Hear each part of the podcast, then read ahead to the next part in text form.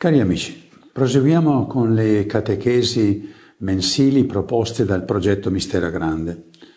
Voi sapete che il percorso che ci ha unito è le beatitudini, vette dell'amore coniugale. Il tema di questa catechesi è Beati quelli che hanno fame e sete della giustizia. Queste catechesi sulle beatitudini che vengono proposte per il progetto Mistero Grande hanno uno scopo molto preciso è cercare di far capire che non si tratta di applicare anche agli sposi cristiani, come si fa per tutti i battezzati, il cammino spirituale delle beatitudini, ma mostrarne la novità per gli sposi. C'è una novità molto precisa che solo pochi sposi cristiani hanno capito o sono disposti a capire. Le beatitudini, come molti esegeti e teologi hanno precisato, descrivono innanzitutto il volto di Gesù, il suo stile di amore, di donazione, di servizio. Descrivono il modo di amare che Gesù, il Figlio di Dio, esprime con la sua incarnazione. È il modo, la qualità di amore che lui vive verso l'umanità, verso la Chiesa. Ora, gli sposi, per la grazia del sacramento delle nozze, sono resi partecipi di questo suo amore, esattamente del modo con cui Gesù ama.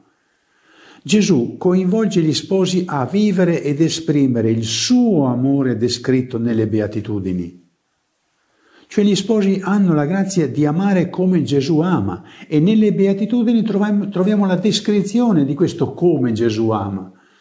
L'avrete sentito tante volte questa espressione che eh, descrive, diciamo così, la grazia del sacramento del matrimonio. Sono resi capaci di amare come Gesù ama. Vivono di questa potenza di amore di Gesù. Ma com'è questo amore di Gesù? Quali sono le caratteristiche dell'amore di Gesù? Vengono esattamente descritte nelle beatitudini. Quindi gli sposi non devono guardare alle, be- alle beatitudini solo come impegno spirituale per un cammino, ma come un dono ricevuto, c'è una novità, un dono del quale sono resi partecipi. In questo dono possono intravedere a quali vette di amore sono chiamate come sposi per l'effusione dello Spirito Santo nel rito delle loro nozze quale amore sono chiamati a vivere in famiglia, nella comunità cristiana e nella società. Allora procediamo con i soliti quattro punti. Il primo, cosa significa esattamente questa beatitudine? Il secondo sarà come Gesù ha vissuto questa beatitudine. Il terzo, quale legame c'è tra gli sposi questa beatitudine e da ultimo la concretizzazione, come gli sposi sono chiamati a vivere con la grazia di questa beatitudine. Il primo punto, cosa significa beati quelli che hanno fame e sete di giustizia perché saranno saziati? Chi sono questi che hanno fame e sete di giustizia? Facciamo chiarezza. È prezioso innanzitutto precisare chi non sono questi beati chi non sono.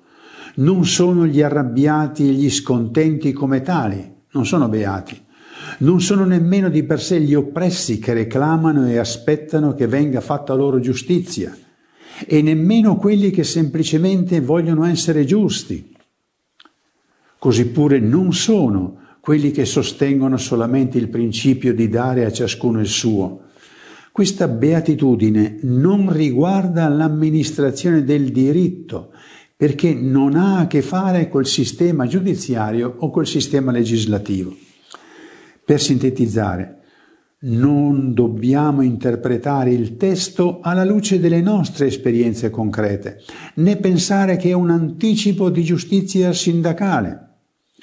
Credo che tutto questo abbia già sollecitato la vostra attenzione e forse avrete già colto che questa beatitudine va interpretata secondo il significato che Gesù ha voluto dare a questa parola, giustizia. Cosa intende Gesù per giustizia? Ma iniziamo dalle parole che la precedono, giustizia, fame e sete. E allora capiremo ancora meglio, ancora più, che tipo di giustizia intende Gesù. Fame e sete hanno un significato molto immediato da capire, indicano un'esigenza, un bisogno istintivo, un desiderio profondo che si radica nello stesso istinto di sopravvivenza.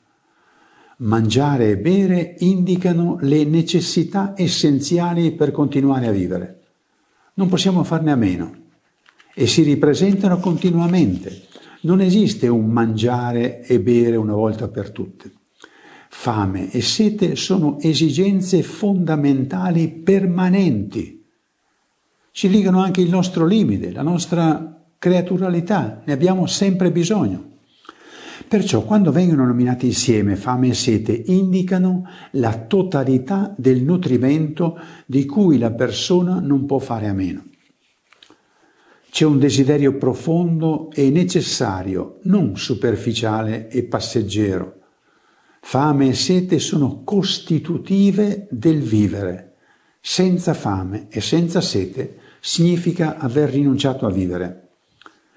Questa premessa rilancia ancor più in noi il desiderio di sapere in che cosa consiste la giustizia, se averne fame e sete è una condizione per vivere, una condizione essenziale che non può mai essere saziata. Cosa vuol dire giustizia?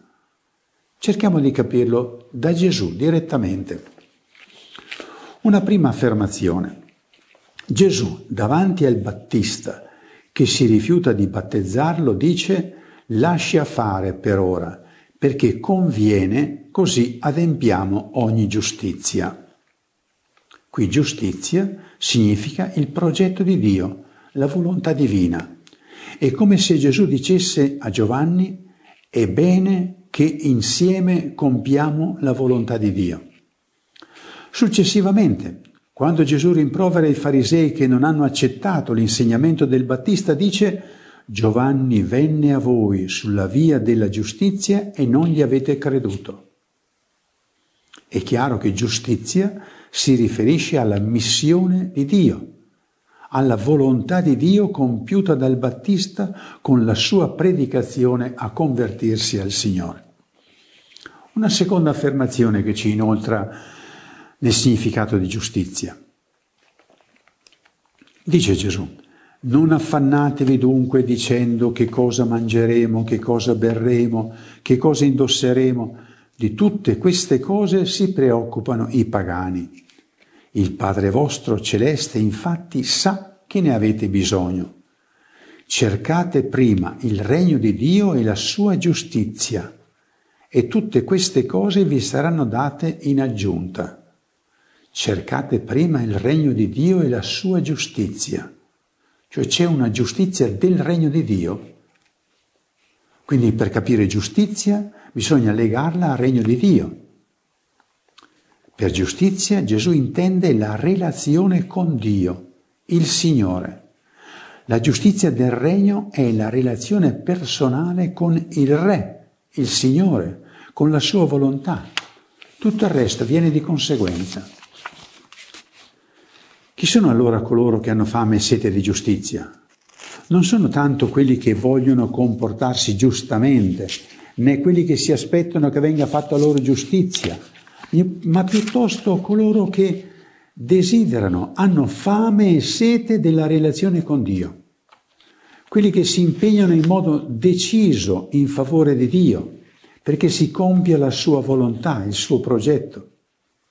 In altre parole, per questa beatitudine hanno fame e sete di giustizia coloro che vogliono ardentemente seguire i comandi del Signore. Ripeto, hanno fame e sete di giustizia coloro che vogliono ardentemente seguire i comandi del Signore, coloro che cercano Dio con tutto il cuore, perché Dio è la fonte di ogni giustizia. Quindi dovremmo, potremmo sintetizzare fame e sete di fare quel che vuole il Signore. Questa è la fame e la sete che spiega che cos'è giustizia per Gesù. Da qui si capisce anche come noi cristiani, cristiani siamo arrivati ad un concetto di giustizia puramente sociologico, non mettendo più in risalto che essa può essere raggiunta nel suo, nella sua espressione umana solo se il nostro cuore passa dal convertirsi alla giustizia divina, cioè alla sua volontà. Non si può realizzare pienamente la, la giustizia umana se non si passa dalla giustizia divina, cioè dal riconoscere la fonte della giustizia, la fonte di ogni relazione, che è il rapporto con il Signore, la sua volontà. Ce lo ripete Gesù. Se la vostra giustizia non supererà quella degli scribi e dei farisei, non entrerete nel regno dei cieli. Cioè una giustizia diversa da quella degli scribi e dei farisei. Per non parlare poi del culmine della giustizia alla quale siamo chiamati e che ci indica lo stesso Gesù. Siate perfetti come è perfetto il Padre vostro che è nei cieli. Quindi abbiamo colto che la parola giustizia è molto diversa dal nostro sentire comune. Il nostro è ancora un concetto di giustizia umana. Non è il concetto di giustizia quello che è per Gesù, come lui ce l'ha spiegato attraverso quelle parole che vi ho presentato. E allora passiamo al secondo punto. Come Gesù ha vissuto questo aver fame e sete di giustizia? Beati quelli che hanno fame e sete di giustizia. Gesù ha avuto fame e sete di giustizia. Abbiamo capito che cos'è giustizia, andiamo a vedere cos'è per Gesù aver fame e sete di giustizia. Abbiamo visto che l'interpretazione più autentica di giustizia usata in questa beatitudine è quella di aver fame e sete di una condotta, di un modo di vivere che è giusto e rende giusti perché conforme alla volontà di Dio, desidera realizzare il suo progetto. Ora è proprio questo che caratterizza lo stile di vita di Gesù, il suo modo di essere con gli altri e per gli altri. Gesù ha un'esistenza sempre in continua amante sottomissione a tutto ciò che il Padre gli chiede. Nel Padre è la giustizia, Dio è giusto, Gesù è proteso costantemente a questa volontà del Padre. Che cosa significa? Dio giusto equivale a dire che è fedele, che il suo amore non verrà mai meno, è colui che vuole salvare gli uomini. Il Salmo 145 dice, giusto è il Signore in tutte le sue vie. È il tipo di giustizia che così ci viene presentato da Gesù. Siate figli del Padre vostro che è nei cieli. Egli fa sorgere il suo sole sui buoni e sui cattivi, fa piovere sui giusti e sugli ingiusti. Voi dunque siate perfetti come è perfetto il Padre vostro che è nei cieli. Gesù è venuto a mostrarci di persona questa giustizia del Padre, che è la volontà di amare tutti, di salvare tutti. Gesù è venuto a farsi uno con questa volontà del Padre, che è amare tutti, salvare tutti. Tant'è che Gesù lo esprime bene in queste, in queste sue parole. Se amate soltanto coloro che vi amano, che merito avete? Fanno così anche i pagani. Si capisce che la divina giustizia non è giustifi- giustificare, giustiziare, giustificarci, dare ragione o torto o soltanto fare cose giuste, ma divina giustizia è amare dell'amore del Padre, è mettersi al suo ascolto fino in fondo come ha fatto Gesù. Quindi fame e sete di giustizia è il fare la volontà di amore del Padre. Aver fame e sete di giustizia è fare la volontà di amore del Padre. È l'anima costante della vita di Gesù. Giovanni ci ricorda un'espressione di Gesù. Il figlio da sé non può fare nulla se non ciò che vede fare dal Padre. Quello che egli fa, anche il figlio lo fa. Questa adesione alla volontà di amore salvante del Padre viene compiuta da Gesù fino alla fine quando nella fatica umana dell'affrontare il tradimento e la croce, nell'orto degli ulivi grida, Padre, se è possibile, passi da me questo calice, ma non la mia, ma la tua volontà sia fatta. Poco dopo, nello straziante dolore sulla croce, dirà al Padre, tutto è compiuto. Padre, nelle tue mani affido il mio spirito. Ecco che cos'è la giustizia la fedeltà al progetto di Dio. la passione per il progetto d'amore di Dio verso di tutti, verso tutti. Giustizia è la passione per il progetto di Dio Padre di amore verso tutti. Ed è quello che Gesù è venuto a manifestarci. Gesù si presenta come lui, come colui che ha fame e sete di giustizia. Mio cibo è fare la volontà di colui che mi ha mandato. La mia dottrina è di colui che mi ha mandato. Ovviamente questa prospettiva rovescia il nostro modo di guardare al beati coloro che hanno fame e sete di giustizia, perché abitualmente la interpretiamo alla luce del nostro punto di vista. Tutti noi hanno nella testa che cos'è giustizia umana, magari hanno desiderio di questa giustizia umana che venga fatto, che vengano abbreviati i tempi di giustizia, che sia corretta, onesta la giustizia, eccetera, tutto questo, ma è dal nostro punto di vista umano del nostro stare qui sulla terra, ci chiediamo chi è che ha fame e sete giustizia, ma non partiamo dalla prospettiva di Gesù, cioè non partiamo dalla prospettiva del figlio di Dio che si è incarnato. Ecco Padre, io vengo a fare la tua volontà, ci ricorda la lettera agli ebrei. Egli ha voluto concretamente vivere l'aver fame e sete per farci capire che c'è un'altra fame e sete ha vissuto anche la fame, si è incarnato, ha vissuto anche la fame concreta umana, proprio per farci capire che c'è un'altra fame e sete, a partire dalla tentazione nel deserto, quando avendo fame il demonio gli propone di cambiare le pietre in pane, lui risponde non di solo pane vive l'uomo, ma di ogni parola che esce dalla bocca di Dio. È molto illuminante questa espressione. Gesù figlio di Dio incarnato, ha voluto sperimentare la nostra fame, la nostra sete per indicarci che c'è un'altra fame un'altra sete, un altro cibo, un'altra bevanda che disseta. Non di solo pane vive l'uomo. Ma pensiamo anche quando Gesù chiede da bere alla Samaritana, dammi da bere. Se tu conoscessi chi è che ti chiede da bere, o sulla croce, quando dice ho sete, e poi dice Padre perdona loro la sua fame, la sua sete di amare, di amare fino in fondo, di amare tutti. Giovanni ci riporta questa espressione di Gesù.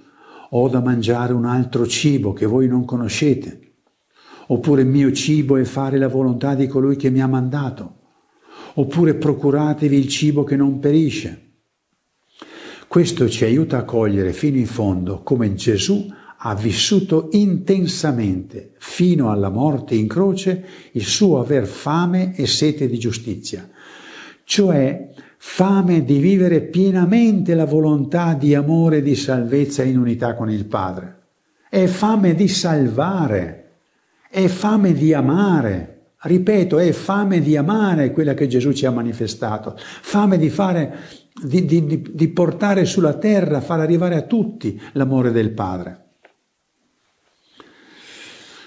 Come per noi umani, la fame e la sete sono il segno della nostra volontà di vivere, lo stimolo al bisogno essenziale per esistere, così in Gesù la fame e la sete erano il segno nel corpo umano di voler continuare ad essere pienamente proteso in unità di amore e di obbedienza alla volontà del Padre per essere amore per tutti, salvezza per tutti. Gesù vuole continuare ad essere uno con il Padre che ama tutti, che vuole salvare tutti.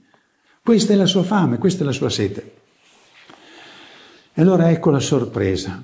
Io qui vorrei tentare di aprire lo, i vostri cuori, ma solo lo Spirito Santo lo può fare. Vi chiedo di invocarlo perché mi sembra che si debba buttare giù qualcosa che è più, molto più impegnativo del muro di Berlino, ai tempi in cui la città era separata. Fare questo passaggio come sposi abbiamo visto come Gesù ha vissuto l'aver fame e sete di giustizia. Allora attenzione alla novità. Gli sposi partecipano di questa modalità di amare di Gesù. Cioè gli sposi sono coinvolti, partecipano per grazia, per il dono del sacramento del matrimonio, partecipano del tipo di fame e sete che ha Gesù. Cercate di rendervi conto. Vedete, è come se ci fosse qui un vescovo, io sono un prete, un prete fuori di testa che ha perso, ha perso la sinderesi e il vescovo che fosse qui, ma ricordati che sei prete, che devi celebrare, ricordati che devi assolvere, ricordati che devi predicare, no? E si sforza per farmelo capire. Io vorrei fare altrettanto, ma ricordatevi quello che siete diventate. Risvegliate la grazia che avete ricevuto. Avete ricevuto la grazia di partecipare, di essere coinvolti, di avere la stessa fame, la stessa sete di Gesù. Questo è quello dono che vi è stato dato. Con questa breve riflessione vorrei far cogliere agli sposi la novità con la quale sono chiamati a guardare ad ogni beatitudine. Essi sono resi partecipi dell'amore di Gesù e, vedere, e nel vedere come Lui ama, in questa beatitudine, intravediamo un'altra possibile vetta di amore raggiungibile del, dagli sposi. Cioè non accontentatevi, cari sposi, della dicitura sposi cristiani consacrati per amare come ama Gesù. Le beatitudini sono la descrizione del come ama Gesù. Vedete, come io mi accontentassi che mi dicessero che sono sacerdote, però non so cosa vuol dire celebrare la messa, assolvere, predicare, guidare una comunità. Sono sacerdote. E quanti sposi di voi sono sposato? Sono sposato in chiesa, abbiamo fatto un bel matrimonio. Ma cosa vuol dire? Quando entrerai dentro la tua grazia, quando capirai che ti è data una possibilità di amare secondo quelle varie modalità con cui Gesù ama. Innanzitutto mettiamoci in ascolto della voce dello Spirito che passa dal Magistero circa la specificità della grazia che viene comunicata agli sposi nel rito delle nozze e ci chiarisce come essi sono chiamati a vivere le beatitudini come dono, non soltanto come impegno per tutti i battezzati. Familiaris Consorzio 17. La famiglia riceve la missione di custodire, rivelare, comunicare quale riflesso vivo, reale partecipazione dell'amore di Dio per l'umanità e di Cristo Signore per la Chiesa. Provate a pesarle queste parole. Il vostro amore per la consacrazione nello Spirito è riflesso vivo, reale partecipazione dell'amore di Cristo per la sua Chiesa e per l'umanità. Ma com'è questo amore del quale voi siete resi partecipi? Un'altra espressione la prendiamo da Amoris Letizia 121. Gli sposi, in forza del sacramento, vengono investiti di una vera e propria missione perché possono rendere visibile, rendere visibile, a partire dalle cose semplici e ordinarie, l'amore con cui Cristo ama la sua Chiesa fino a dare la vita per lei. Allora capite che non è più questione di amare. Quando sento o leggo in certi testi, no, voi sposi avete la missione di amare, ma anche le suore hanno la missione di amare, anche i preti hanno la missione di amare, anche i risposati hanno la missione di amare. Anche gli sposati civilmente hanno una missione di amare. Ogni uomo, ogni donna ha la missione di amare, ma voi per il sacramento del matrimonio, che qualità di amore potete produrre, scusate la parola? Che qualità di amore potete esprimere? Non potete più contarvi di un discorso generico. Le beatitudini che stiamo approfondendo ci descrivono vari aspetti, vari colori, vari volti dell'amore di Gesù.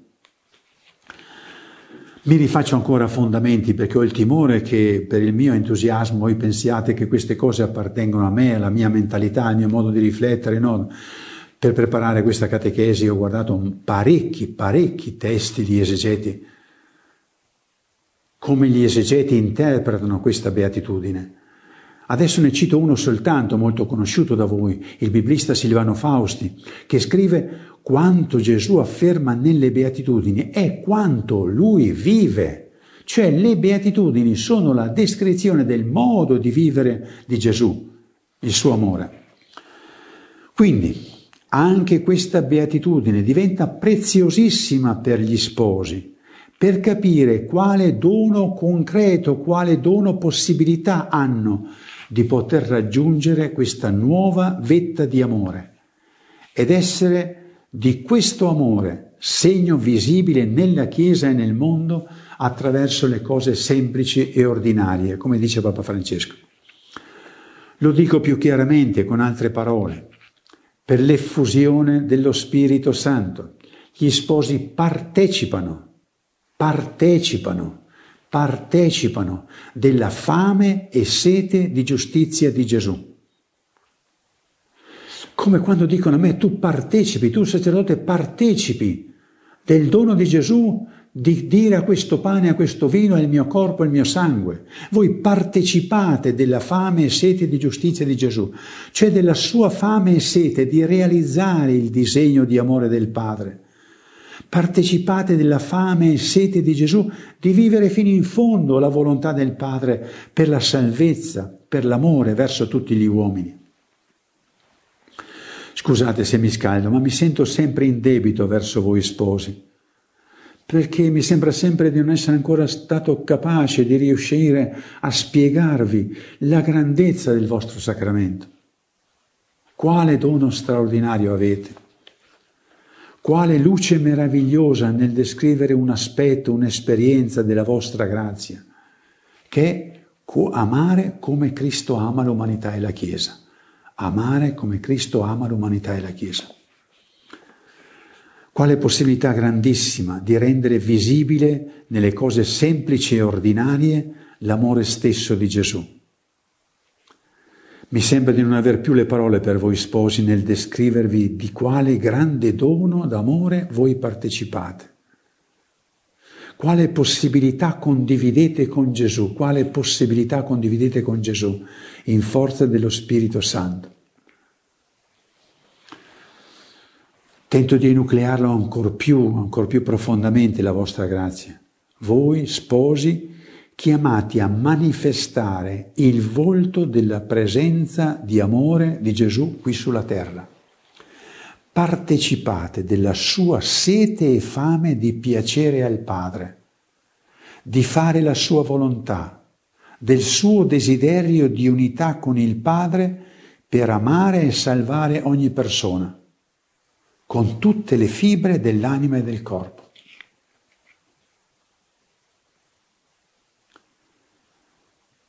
coinvolti con Gesù nel far sperimentare ad ogni uomo che è sempre amato.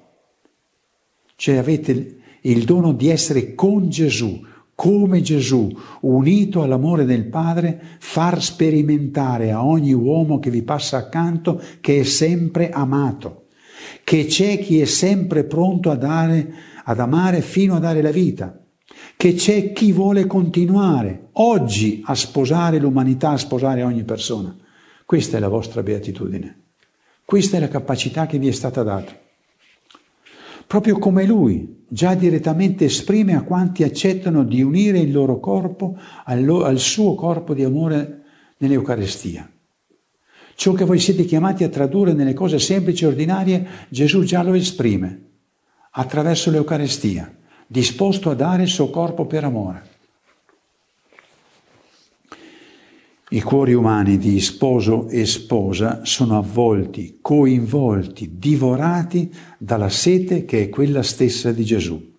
Sete di amore, sete del regno, del fare la volontà del Padre, sete di salvare anime. Una sete che, perché divina, è più forte di tutte le passioni una sete desiderio d'amore così grande che ha portato Gesù a donare il suo corpo, il suo sangue, sia per i vicini come per i lontani. Di questo gli sposi sono partecipi.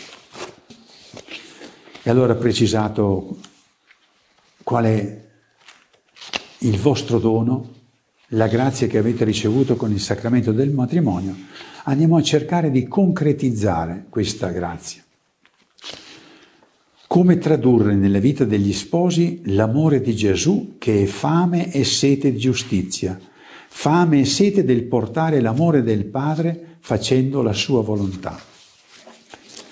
Innanzitutto lasciatemi esprimere lo stupore per l'interpretazione autentica della parola giustizia usata da Gesù in questa beatitudine, perché equivale appunto a cercare la volontà di Dio, la sua volontà, aver sete della sua volontà di amore verso tutti, cioè del suo regno. Ma lasciatemi anche dire lo stupore più grande per il fatto che voi sposi siete resi partecipi di questa fame e sete di Gesù per questo tipo di giustizia. E quando vedo che talora a voi nemmeno interessa questo, nemmeno riuscite a, a entrare dentro questa grazia, è veramente una tristezza. Perché da questa grazia veramente scaturiscono poi doni straordinari per la vostra famiglia, per la comunità cristiana, per la società. Voi siete portatori attivi nella Chiesa, nella società, di questo principio vitale per ogni persona. Fame e sete il principio vitale. Voi siete portatori del principio vitale divino. Quindi sembra che davanti a questo dono ricevuto gli sposi sono invitati innanzitutto a confrontare la loro partecipazione alla fame e sete di Gesù con il vissuto concreto di coppia. Fame e sete sono il desiderio più vitale, più profondo di tutti.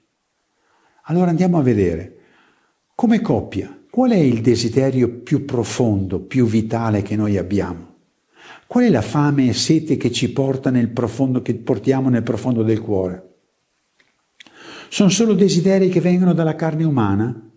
Dalla tensione ad autorealizzarci come coppia?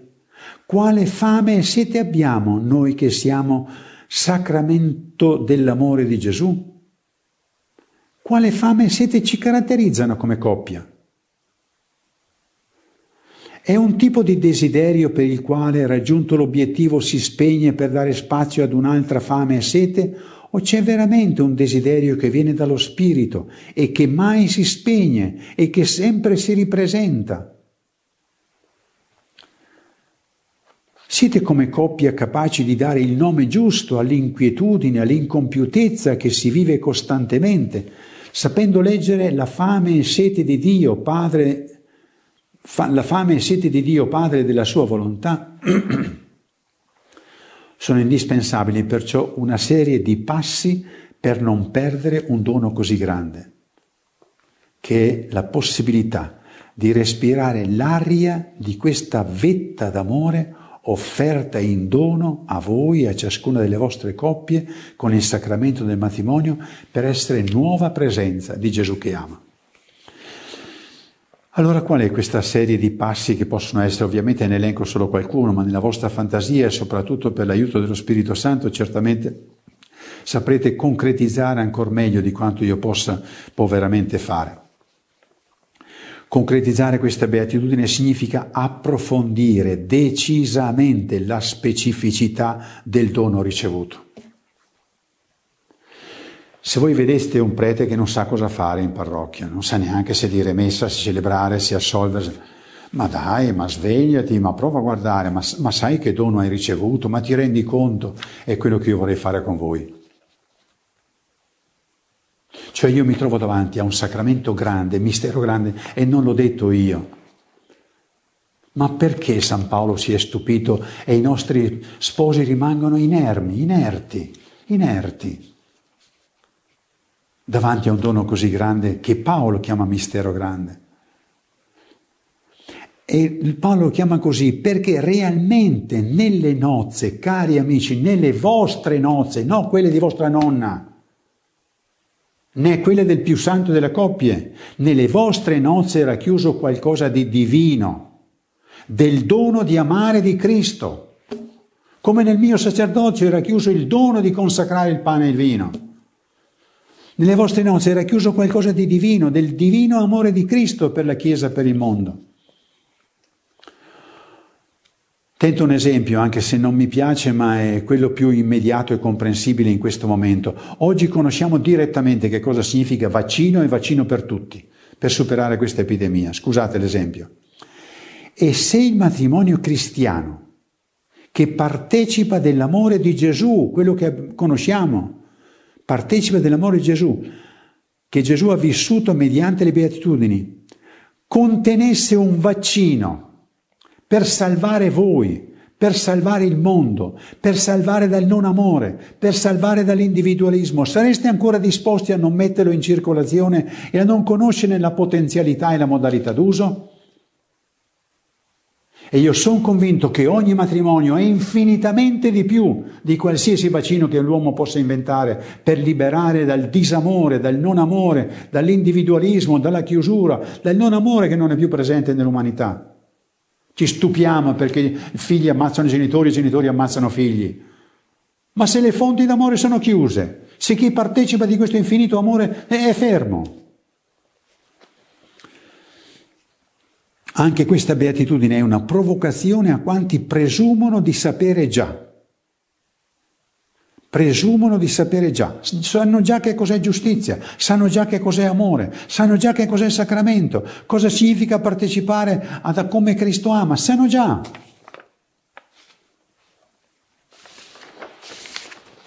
Un altro aspetto. Nel vissuto normale di coppia, lasciarsi prendere, coinvolgere dalla fame e sete di Gesù con lui e in lui cercare la volontà del Padre, il come amare nella volontà del Padre, nel valutare scelte e prospettive di coppia, da quelle più piccole, più semplici, da quelle che riguardano una giornata, ad altre che riguardano tempi lunghi, tante situazioni, chiedersi qual è la volontà di Dio. Qual è la direzione per esprimere più amore per Gesù, per le persone? Significa imparare ad amare quello che Dio ama. Chiedersi, Gesù, tu di che cosa hai fame e sete in questo momento al punto da esprimerlo attraverso la nostra coppia? Tu con noi coppia, che fame e sete hai Gesù? Provate a chiedervelo come coppia.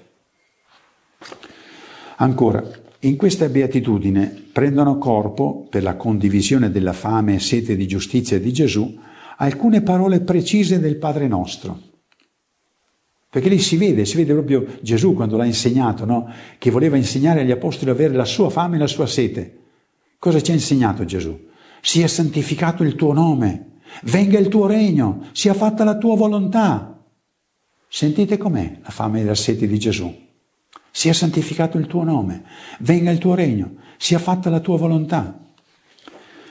Queste parole per gli sposi sono decisive per valutare se stanno esprimendo la loro appartenenza alla fame e sete di giustizia di Gesù, che è appunto cercare la gloria del Padre, il suo regno, cercare solo la sua volontà.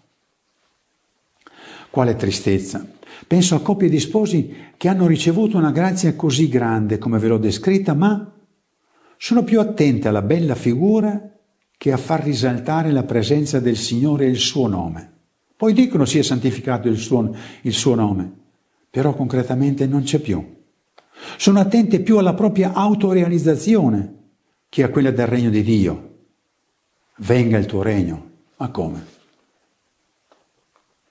Chiedono al Signore che si compia la loro volontà, cioè il loro desiderio, anziché cercare ciò che Dio vuole. Preferiscono i propri sogni alla fame e sete che condividono con Gesù.